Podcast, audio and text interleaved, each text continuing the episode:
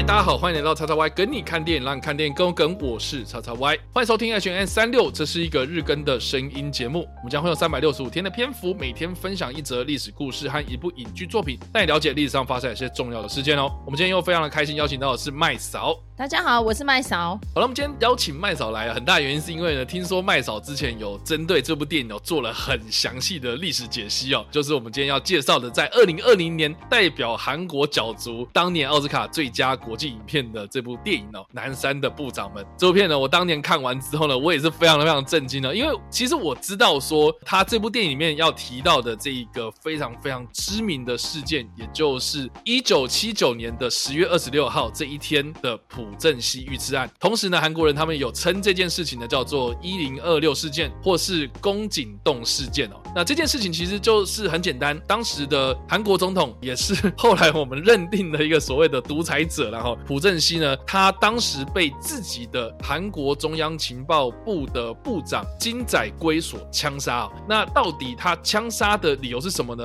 我们其实后来没有很详细的犯罪动机哦，但是事实上呢，就是因为这个情报部部长呢金载圭在这个宴会上面，在这个私人餐会上面呢，在这一天1979年的10月26号的晚间那个晚餐的聚餐上面呢，就直接枪杀了这个总统，结束了长达18年的朴正熙的独裁统治。那当时呢，除了朴正熙被枪杀之外呢，包括青瓦台的警卫室的室长以及4名的保镖也一同的遇害。所以当时的金载圭呢，他做了这件非常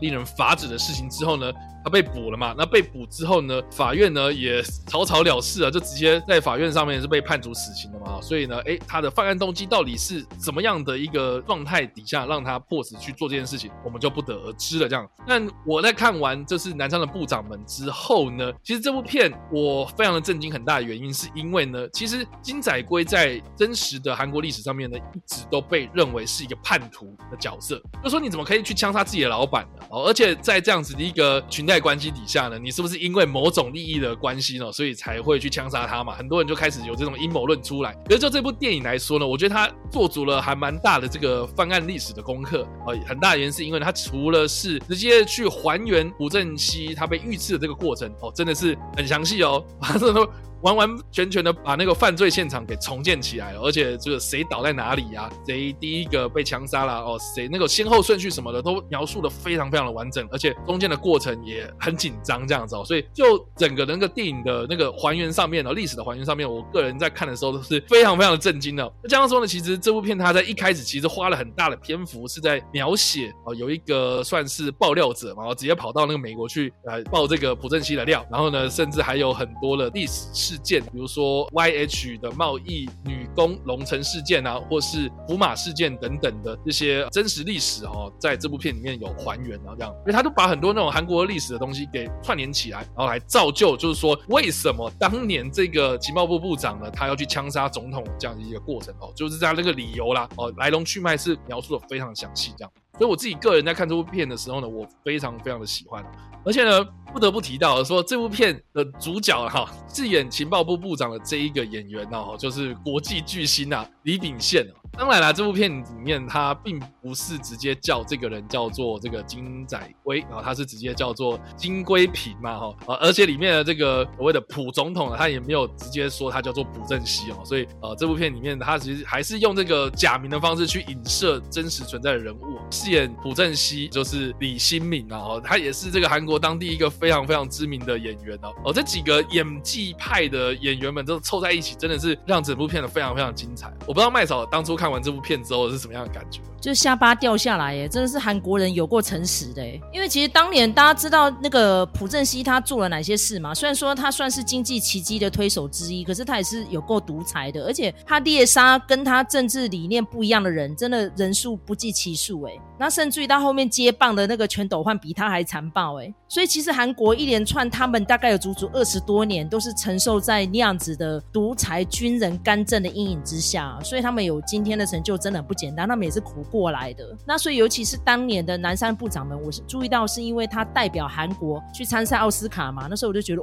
李秉宪呢，因为其实我个人对他算是蛮钦佩的，因为我知道他演过非常多知名大片，撇开他的私生活啊点点的一些种种的负面，但是他真的是一个非常优秀的演员。那尤其是我看到里面面有一个郭道元、哦、这个演员他那时候就是演哭声嘛、哦啊、我就对这个 对我就觉得我对这个脸胖胖的大叔印象超深刻，他虽然长得一点都不好看可是他演的戏都非常的精彩，就是那种拳拳到肉的那样的演技哦。然后我个人也非常欣赏李新民，所以光是看他这样的黄金阵容我就觉得哦，这部片我非看不可这样。那看完之后真的是瞠目结舌，真是从心底佩服，超棒。是啊，其实我觉得朴正熙是一个很有趣的历史人物啦，因为我觉得韩国人对于他的感觉啦，我觉得多多少少有点像是那种，我不知道这样比喻好不好啦，我觉得是有点像是老蒋时代那种，应该是蒋经国啦，我是觉得因为经济奇迹嘛，算应该 是像蒋经国嘿。对，但不管怎么样就是稍微帮大家科普一下，就是说其实韩国的历史啦，他们有分成所谓的第一共和、第二共和、第三共和，然后直到现在的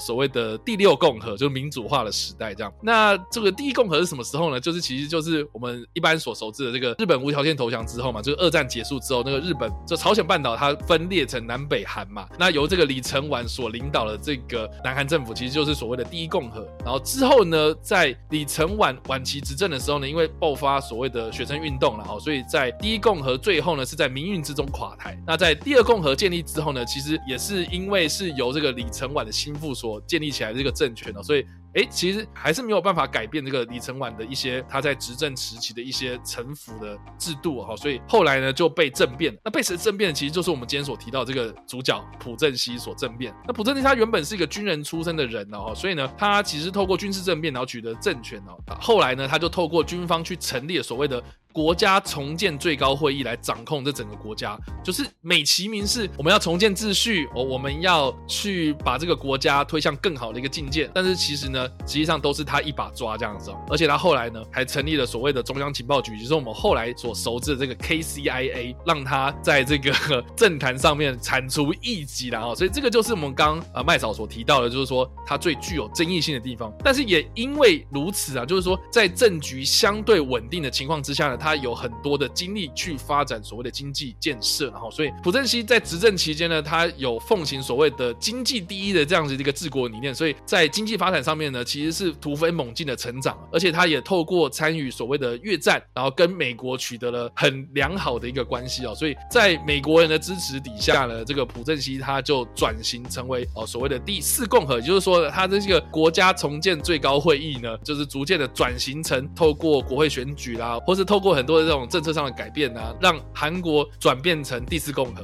那第四共和最后是怎么样结束呢？就是我们今天所提到的这一个遇刺案，就是朴正熙他被刺了嘛。那被刺之后呢，这个权力变成是一个真空状态，然后呢就让后来上台的这个全斗焕取得政权。那这个全斗焕呢，其实也是因为拜这个朴正熙遇刺身亡的关系哦，所以他后来也顺势成为了这个韩国的最高领导人。后来呢，他还在掌权的过程之中呢，就是扩大了戒严啊，所以才会发生后来的像是比如说光州民主化运动啦、啊，就是所谓的光州事件嘛。后来就有很多多少少这个近期韩国电影都很喜欢讲的一些可能在全斗焕时期可能造成一些民怨啊，然后这个民运人士被打压的这些政治事件这样。但是不管怎么样了，还是一样跟朴正熙一样、就是说全斗焕他执政期间呢，也是让韩国的经济保持了一个所谓在朴正熙执政期间的这种高速发展的状况、啊、所以也造就了所谓的汉江奇迹啦。这个也是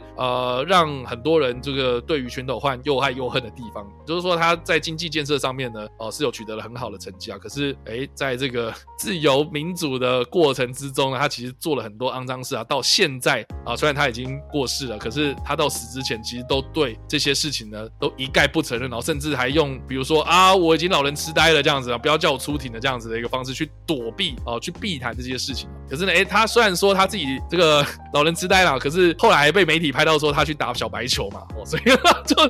一个老人痴呆的人还可以打高尔夫球、哦、我真的佩服这个人啦、哦、所以他后来其实也是因为民怨四起啦，然后后来不得已的情况之下呢，跟这个接班人也就是卢泰愚呢发表了所谓的629宣言，然后才让这个总统变成直选的状态，然后他来下台，也就是现在在1987年之后的韩国呢，转变成所谓的第六共和的民主化时代这样。所以其实我觉得蛮有趣的啊，就是说我知道麦嫂之前在这个节目里面其实有多多少少提到这个全斗焕这个人，也就是朴正熙之后的这个独裁者哦，他有很多这种所作所为其实都蛮值得讨论的啦。因为其实像是刚刚提到的那个朴正熙被暗杀之后，他们有个继任总统是叫崔圭夏，可是他做不满1年就被全斗焕给干下台了。那全斗焕是藉由政变上台的嘛，就跟当初朴正熙用政变上台是一模一样，如法炮制哦，历史重演就对了。对，那刚刚你有提到汉江奇迹就是7年5个计划嘛，足足这样横跨了30多年，整个把韩国这样子改造了突飞猛进哦。那当然因为后来有发生的比如说像是那个97年的金融风暴嘛齁，所以如果有这个详情大家可以去看一下那个叫做什么分秒必争哦，那部电影也好好看耶哦，那部片也很棒真的。对，所以说韩国历史是充满血泪的，你看他们也破产过，然后总统一度被暗杀，然后他们国家里面那么多白色恐怖，然后他们里面足足大概可能也将近快1/10的国民都是莫名其妙被政治暗杀掉的，这么凄惨的国家哦，他们一路可以撑到今天。所以你再怎么样不喜欢韩国，你还是不得不佩服他们坚韧的精神呢吼。然后刚刚有提到那个全斗焕啊，全斗焕就是因为他2021年挂掉的嘛，对不对吼？那因为他其实到死前就是刚刚XY讲的，他都不承认光州事件呢，然后不承认他主政霸权，那个时候害死多少人哦，然后他们就是太恨他了，所以就打造一个他的雕像，就跪在那个韩国的国会议院前面哦，所以他现在那个跪地像听说还在那边，所以经过可以去踹他吐口水，一个拔脆配就像勤快像一样哦，勤快OK 对啊，那你看很有意思啦，所以他们说青瓦台诅咒啦，所以你看可是他们后来也民主化那么多人，你看金泳三被他迫害成那个样子，他后来上来他也没有把他判死刑没有最后就软禁在家呢，他最后是死在自己弹簧床上面的，一刚我干扣几刚好像没有呢。所以我觉得韩国这真的很诡异哦，你看现在他们只要是新任上来就开始批斗前任嘛，除非就有一个不接受批斗，就是卢武铉就自己跳下去了，其他人你看其实真的下场都蛮凄惨的所以我觉得这部电影啊，南山的部长们，我觉得他的英文片名很有趣哦，他的名字叫做 The Man Standing Next 啊，就是下一个在起来崛起的一个人嘛所以就有点像是在暗示韩国的历史啊，其实就是一个不断在恶性循环，或是 有点不断在重演历史事件的一个，我觉得这个很令人无奈的一个事实这样。所以我觉得啊，就是说我们可以摊开韩国的历史来看看台湾啊，或是看看全世界整个那个人类的历史的脉络，我们其实还是可以得到一个结论啊，就是说人类永远都不会在历史中学到教训这个就是我们人类历史的教训了这样所以我觉得这个电影啊，或是整件事情啊，我们今天所提到这个朴正熙遇刺案，或是我们刚多多少少延伸出来就是韩国的历史，还有我们讲到的全斗焕这些人啊我觉得其实可以以古见今啊。我觉得虽然这个台湾啊或是一些可能所谓的民主国家虽然也没有像韩国这样100%这样对照对比啊，可以这样子互相的影射这样可是我觉得多多少少可以以此为借鉴啊。但是我不管怎么样啦，我自己个人觉得就是说我自己不是很哈韩啦，而且我自己也不是那么喜欢韩国的东西这样但是我真的很佩服韩国人，他们在拍电影的过程之中可以如实的去还原这个历史事件之外呢，他还可以对历史去做出一些诠释这个是我自己个人最佩服的地方，因为他们敢讲嘛，然后而且还敢拍嘛，把这些东西虽然都是假名啦，但是我觉得那个编剧啦，或是他们在描述这些事情，或是在剖析这件事情所带来的影响的时候呢，我真的觉得是一个非常精彩，而且是值得台湾人学习的地方啊。就我们不要在那边讲说什么我们要好想赢韩国啦，或是超越韩国啦，可是你光看电影就可以知道说我们到底这个看不到人家车尾灯好几千里远的这样子所以我觉得这个也不知道说什么啊，我一直好像XY都在推崇韩国的电影没有，我是觉得说有很多值得学习的地方。好了，那以上呢就是我们今天所介绍的历史故事以及我们所推荐的电影啊。不知道大家在听完这个故事之后有什么样的想法，或是你们有看过这部电影呢，都欢迎在留言区帮留言，或在首播的时候来跟我们做互动哦。当然呢，如果喜欢这部影片或声音的话，也别忘了按赞、追踪我们脸书粉团、订阅我们 YouTube 频道、IG 以及各大声音平台，也别忘了在 Apple Podcast、Spotify 上留下5星好评，并且利用各大的社群平台推荐和分享我们节目，让更多人加入我们讨论哦。以上呢就是我们今天的 H&M 365，希望你们会喜欢。我们下次再见，拜拜。